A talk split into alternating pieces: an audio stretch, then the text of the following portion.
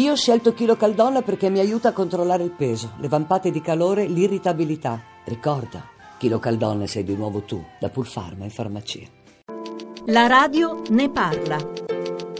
Io sarei preoccupato dal fatto che ci sia una medicina cattolica e una medicina laica, anche perché questa contrapposizione purtroppo spesso ha soltanto un significato ideologico ma ci sono delle differenze etiche? La differenza sta in alcuni momenti particolari quando entra in gioco la discussione sul significato della vita quando la decisione che si potrebbe prendere è una decisione che in realtà non corrisponde all'obiettivo della medicina. Non c'è nessun manuale di medicina, nessun manuale di patologia, il fatto che se non funziona un trattamento analgesico io introduco la morte del paziente come risposta. Quindi non è nell'armamentario terapeutico del medico interrompere la vita. Il problema del paziente non è voglio morire, il problema del paziente è non voglio essere lasciato solo, non voglio soffrire, voglio vivere con una qualità di vita buona la fase finale della vita. Cercare con l'eutanasia, quindi anticipare la morte direttamente con un farmaco o con il suicidio assistito, cioè anticipare la morte applicata dal medico somministrata dal paziente, non può essere una risposta. Ma lei concepisce l'interruzione della cura? Si concepisce soltanto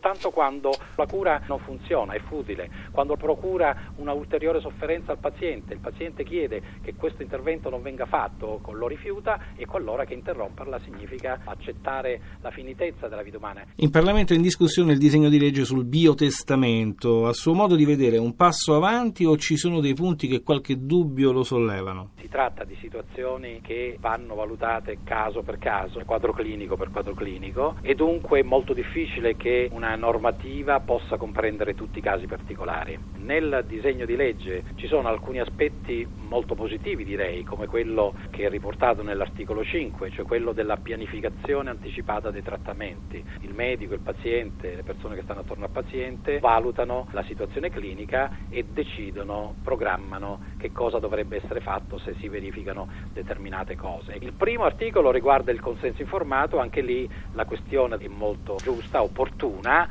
ci sono più problematicità quando questo consenso si ritiene che possa essere lo stesso laddove il paziente non è in grado di intendere di volere. Sono situazioni che non sempre si presenteranno come il paziente ha pensato, per cui scrivere in anticipo cose che non si stanno vivendo e che eh, si verificheranno in modo non uh, comprensibile prima che si verifichino è molto discutibile. C'è bisogno che qualcuno, un fiduciario o lo stesso medico, possa valutare bene se quello che si è verificato è effettivamente come il soggetto lo aveva pensato prima, prima di diventare incapace di consenso, o se invece è un'altra situazione, allora in quel caso il migliore interesse del paziente va valutato eh, contestualmente, non per quanto il soggetto abbia potuto dire in precedenza.